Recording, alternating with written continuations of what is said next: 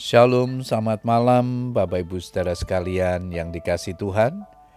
Kita bersyukur kepada Tuhan malam hari ini kembali kita berkesempatan untuk datang berdoa kepada Tuhan. Setelah sepanjang hari ini kita menikmati segala kebaikan dan berkat-berkatnya dalam kehidupan kita.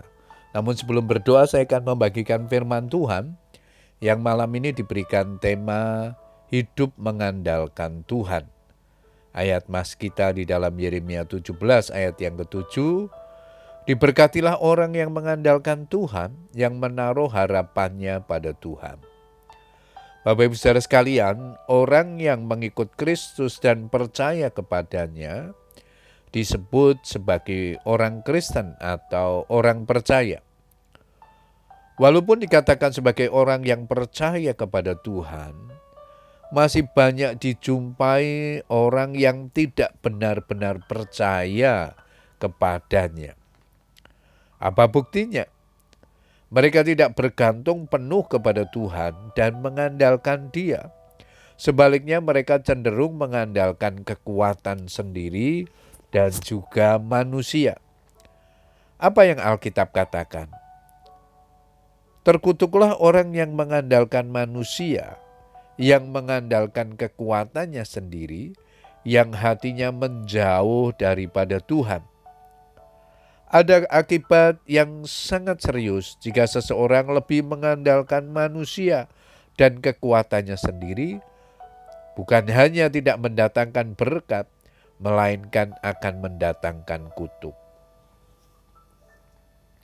Dalam kehidupan ini sering kali ada orang yang mengandalkan orang yang kaya, yang diharapkan dapat memberikan pertolongan. Sementara ada pula orang yang lebih mengandalkan jabatan, koneksi, gelar, popularitas, dan sebagainya. Dan yang paling diandalkan oleh manusia di zaman sekarang ini adalah uang. Siapakah orang yang tidak membutuhkan uang?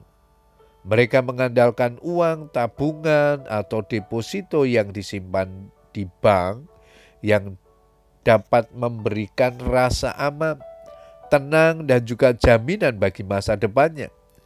Mereka pun menempatkan uang sebagai hal yang utama dalam hidupnya. Pertanyaannya, benarkah uang dapat menjadi sandaran hidup ini? Adalah sia-sia jika kita mempercayakan diri kepada uang maupun kekayaan, karena cepat atau lambat kita akan jatuh. Amsal 11 ayat 28 di sana dikatakan, siapa yang mempercayakan diri kepada kekayaannya akan jatuh. Tetapi orang yang benar akan tumbuh seperti daun muda.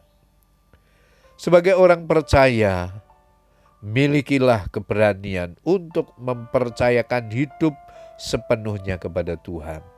Inilah yang disebut mengandalkan Tuhan. Jadi, mengandalkan Tuhan itu harus disertai iman dan perbuatan, yaitu penyerahan diri.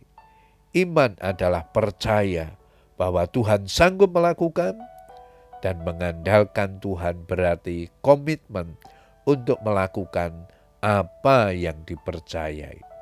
Puji Tuhan, saudara sekalian, biarlah kebenaran firman Tuhan ini menolong kita, memotivasi kita untuk terus percaya kepadanya, mengandalkan dia dalam segala hal, percayalah Tuhanlah sumber kekuatan, sumber pertolongan yang dapat kita andalkan.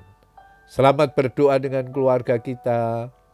Tuhan Yesus memberkati. Amin.